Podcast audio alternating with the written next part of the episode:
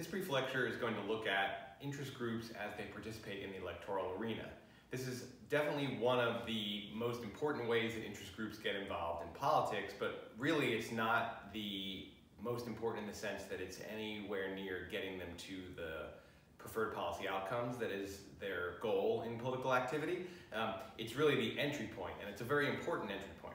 Uh, so what I'm going to look at today is how uh, interest groups provide campaign support, what that support does for candidates, and what the intended benefits are for interest groups in participating in the electoral arena in this way.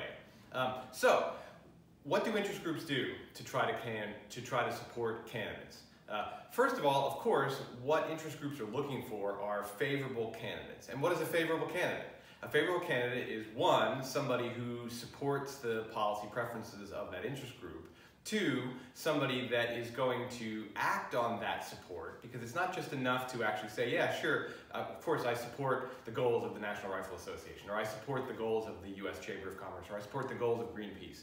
Um, the candidates also have to look like the kind of people who are going to actually uh, actively support those goals, use their position to further the policy preferences. Interest groups don't just want people who give lip support, uh, lip service uh, to uh, their policies. They actually want genuine support. So one, they want somebody who supports.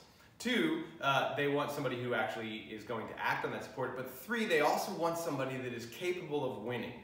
Interest groups, like all uh, actors in the political arena, have uh, limited resources. Even if you have a ton of money or you have a ton of members, no matter how much you have in terms of resources, you always have a limited set. And there are 50 state legislatures, there's the US Congress, there are uh, all kinds of elected offices at the local level, there's all kinds of executive positions. Uh, at this federal level, there's just the presidential election, but there are all kinds of executive positions at the state level that uh, have an impact on what interest groups want.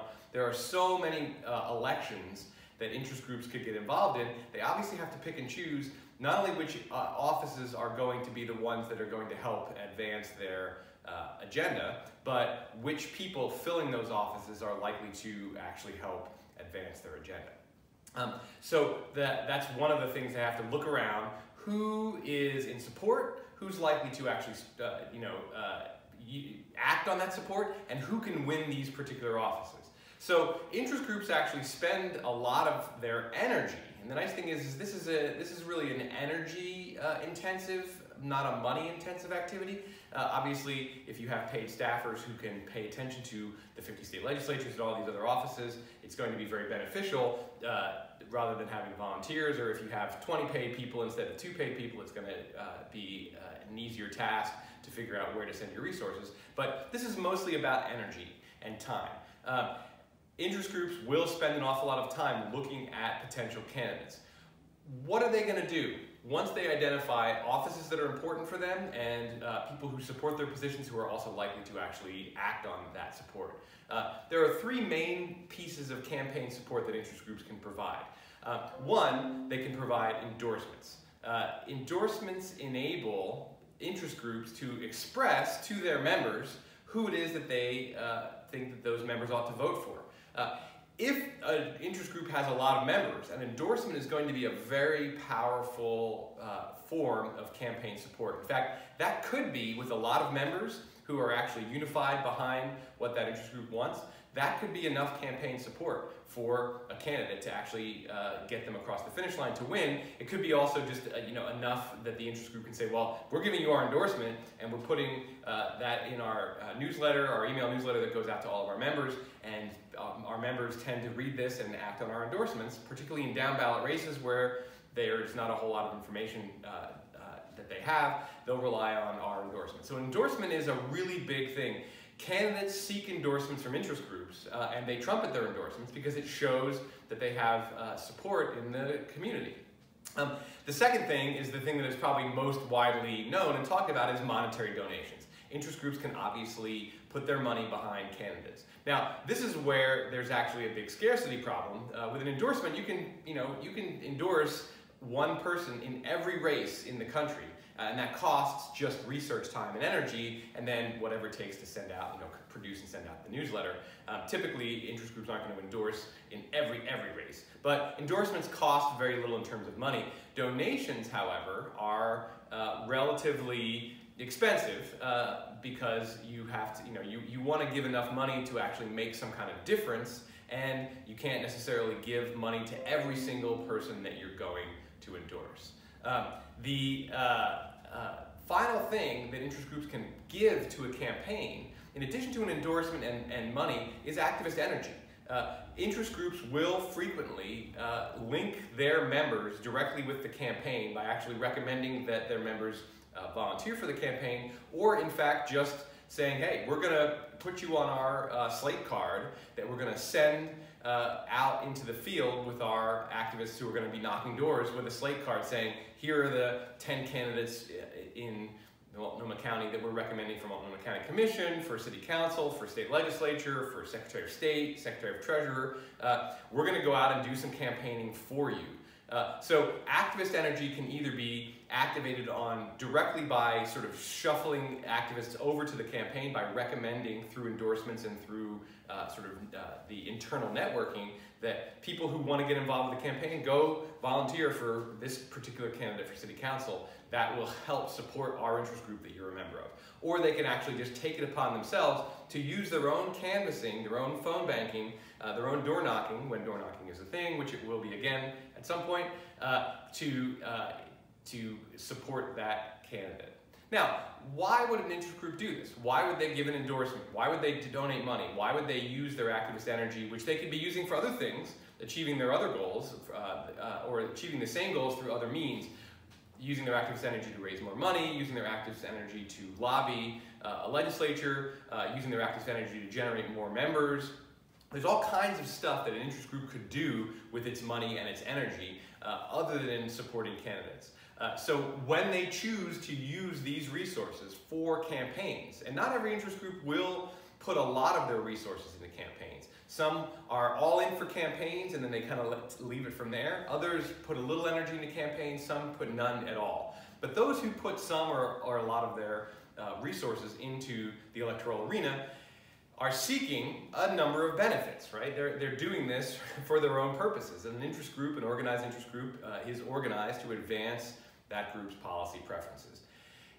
Number one is probably the most obvious. Uh, you want to have favorable office holders. Uh, when you are trying to get policies enacted in a democratic system, you need office holders who are going to uh, submit bills, write bills, support them in committees, vote for them uh, on roll calls. If you're talking about office holders who are uh, executive branch regulators, you want those people to write those regulations and put them in the process of becoming regulations. So obviously, when you have uh, people in office who support your position, your agenda, your preferred policies, you're better off than if you don't. Now, I'm going to talk uh, in future lectures about what interest groups do even when they don't have favorable office holders. Um, because one of the things to note about uh, the electoral arena is that whether the candidates that an interest group supports win or lose, electoral activities are only the first stage in the process of getting your preferred policies across the finish line even if you get a bunch of people elected who are pledged to support your position and who you've sort of vetted to make sure are actually going to strongly support it, and not just sort of put it on a back shelf, um, you still actually, as an interest group, have to get those people to follow through on their support and their actual sort of, uh, you know, uh, uh, um, act, you know, their, their pledge to actually make this a top priority. So the electoral arena is still just the first round. It's very important. It makes the next round, the actual lobbying for policies, which I'm going to talk about in future lectures, it makes it easier the more favorable office holders that you have. Um, so what electoral activities are intended to do is to actually uh, make it uh, the environment where the real work happens, the actual lobbying to get policies passed, to make that environment a more favorable one. Um, the second intended benefit is connected to that, uh, which is that you have access to winners. Uh, when you provide support to a candidate, uh, when they're in office, uh, and they get a bunch of phone calls, a bunch of emails, a bunch of requests for uh, um, meetings, a bunch of requests for personal appearances, it, as a supporter, as a group that helped get that person into office, they're going to take your call closer to the top of the list uh, they're going to take your call at all. They're going to make that meeting happen not in six months or at some vague future time, but within a week or within a month. Uh, so you're going to get access to winners. Um, access doesn't automatically translate into victory in the policy arena. And this is one of the things uh, that happens is that candidates who win have multiple supporters and they're going to give greater access to the people that supported them. But the candidates themselves, or now the office holders, are going to have to balance how much they act on the different preferences of the people who they give access to. But access is superior than lack of access just because it's always a good thing to get your ideas into the heads of policymakers, into their into decision makers as they're actually making those decisions. Uh, if you don't have access to them, they could have been supportive of you and very enthusiastic in the you know endorsement meeting, and then they forget about you because being an office holder is a very busy, very busy uh, activity. And access is not so much about the ability to bend somebody's elbow, so much as just to remind them that you're there, that you were a supporter, that there are things that you're hoping that will uh, be accomplished uh, in their term of office. The third intended benefit is connected to uh, the second one, which is interest groups are hoping to foster the dependency of an incumbent upon their continued support. Uh, one of the things about policy making is that typically it's, uh, you know, it's a long-term process. If you're an interest group that wants a particular policy uh, and you get a bunch of people elected uh, who support your policy, you're probably not going to get that policy enacted within the first year or even the first two years. You're looking to foster long-term relationships. Also, you have a variety, as an interest group, you have a variety of preferred policies, and you also know that even if you have a win today, you're gonna want a new win uh, five years from now. So you're looking as interest group leaders uh, to foster these long-term relationships that will continue to pay off. Uh, long-term relationships are actually better than short-term relationships because there's a closer connection. Uh, when you have access to the winners, if you have been supporting uh, that incumbent for 10 years, not only are you going to have greater access than people who have only been supporting for two or four years, but they're going to be used to your priorities. They're going to be used to thinking about your issues, and they're going to be uh, um, keyed to the long-term support that you have provided for. Um, a lot of times I like to flip the uh, sort of viewpoint on politics from uh, the group I'm studying, in this case interest groups, to uh, a, group they're interacting with, uh, office holders. Think about this from the perspective of somebody who is an office holder, who is uh, an elected official. If you're an elected official, you got into politics to do something. Uh, you didn't just get into politics for the power, fame, and money, because even though there's some of those available, really, it, it, you get into politics, most people get into politics, not 100%, but most people get into politics to do good in the world. Quickly you realize, if you didn't know this already when you actually uh, went in, but you quickly realize that in order to make a difference in the world, in order to get the things done that are important to you, that have you in this political arena, that subject your family to uh, elections, that uh, put you in this in this you know job that is very difficult and time consuming. Uh, in order to get the stuff done that got you into it, you have to keep winning. You can't just win once and get a policy victory and be like, did it, ting, uh, punch your card and move back to the private sector. Some people actually get into office and realize, oh, this is a lot harder than I thought. Those people tend to get out or they adapt their expectations. But office holders, people who have had to run for office, uh, know that in order to have an impact, they have to get reelected. And even if you have a quick success, you get elected on a platform and you enact a policy that was your one of your promises really quickly, that's going to give you a taste for victory. And you're going to say, oh, I could get stuff done. I could get more done, right? Politicians want to win re-election, not just because they want to have the same position and a secure position in power and, and, and, and all that security. They want to continue getting re-elected because they want to get more and more stuff done. Seniority is very important, uh, particularly in legislatures. Uh, committee uh, chair positions are really important. These don't come automatically or quickly upon being elected. So as an elected official, you need to get reelected. Elections are a real pain, particularly if you're on a short electoral cycle. If you're on a two-year electoral cycle, like members of the House of Representatives, members of many state uh, legislatures, you're on a two-year election cycle, you basically have to start compiling resources for your reelection campaign pretty much as soon as you take office. Now, time is a scarce resource for everybody, uh, and it's particularly a scarce resource for office holders who, you know, there's only a 24-hour day. There's only so many days uh, uh, in the two-year or four-year term that you have. Um, there, you have to sleep. You have to spend time with your family. You have to engage in all of the sort of things that keep you whole and sane as a person. And then you have to divide your time between your legislative activities and your reelection activities. If you can spend less time on your reelection activities, you will be grateful. And in fact, uh, this is where uh, fostering dependency uh, of incumbents comes in as a, a, a, a potential benefit for interest groups. If you as an interest group can provide the kind of resources without the office holder having to go out there and scrounge them up themselves uh, that will help their reelection campaign. If you can say, hey, yeah, you know, you're going to get these donations next time, and we're gonna, you're going to continue to get our endorsement, uh, and we're going to lend our activist energy to your campaign. We're going to make sure your name is uh, out there so that you have the name recognition. Uh, we're going to help get you reelected with minimal effort on your part. You will be very grateful because what that means is that now you can spend more of your time doing the thing that you ran for office to do, which is you know, write bills, uh, be in committees, form, forge uh, coalitions and relationships that will allow you to get voters, uh, other, other members of the legislature uh, um, to vote for the things that you want. The more time you as an office holder have to actually do the job that you got elected to do, the happier you're going to be because you're going to be more successful. Uh, so, naturally, anybody who helps you do that obnoxious job of having to compile resources to run for reelection uh, helps you do that job more quickly, you're going to be grateful to them. You're also going to be much more likely to listen to their priorities. You're going to give them greater access.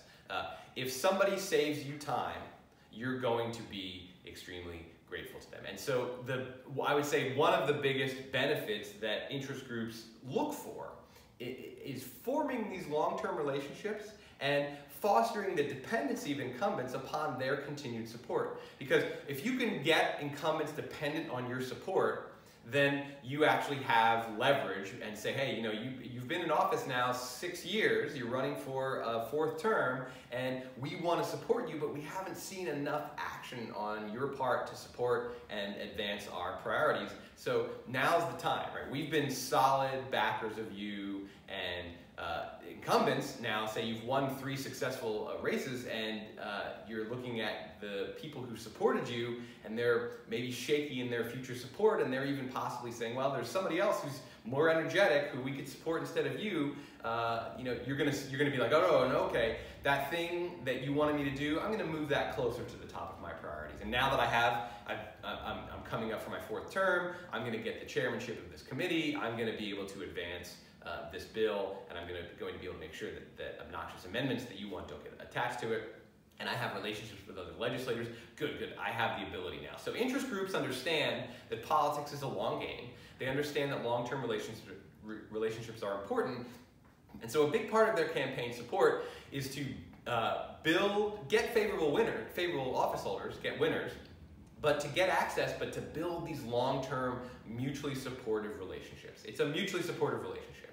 Um, okay, so, so that is uh, interest groups in the electoral arena. That's why they do it. Uh, and uh, the resources that they bring to bear to help get favorable uh, candidates elected are, in many cases, very valuable. Uh, it is, you'll see with all the discussion of, of lobbying techniques, it's always going to be easier to successfully lobby people who initially supported your position. Doesn't mean that you're doomed if your candidates lose and some other people win. It's just a much bigger hill to climb to get your policy preferences enacted if you don't have favorable people. If you don't have people that you supported. You know, maybe uh, the, the winners are uh, from a party that would tend to support your view. If you're, you know, if you're a Greenpeace uh, activist, you want more Democrats rather than more Republicans. But if a bunch of Democrats win who you haven't supported, your organization hasn't supported, they're not going to grant you a lot of access. They're not necessarily going to think of you as important to their reelection prospects. So you not only want winners, you want close relationships, but the uh, ability to forge and maintain those relationships begins with electoral support, but it doesn't end there. And even if there are people who you didn't support, uh, in fact, people who you supported their opponents, that doesn't mean that there aren't things that you as an interest group uh, can't do to successfully lobby. And that will be the topic of the next lecture.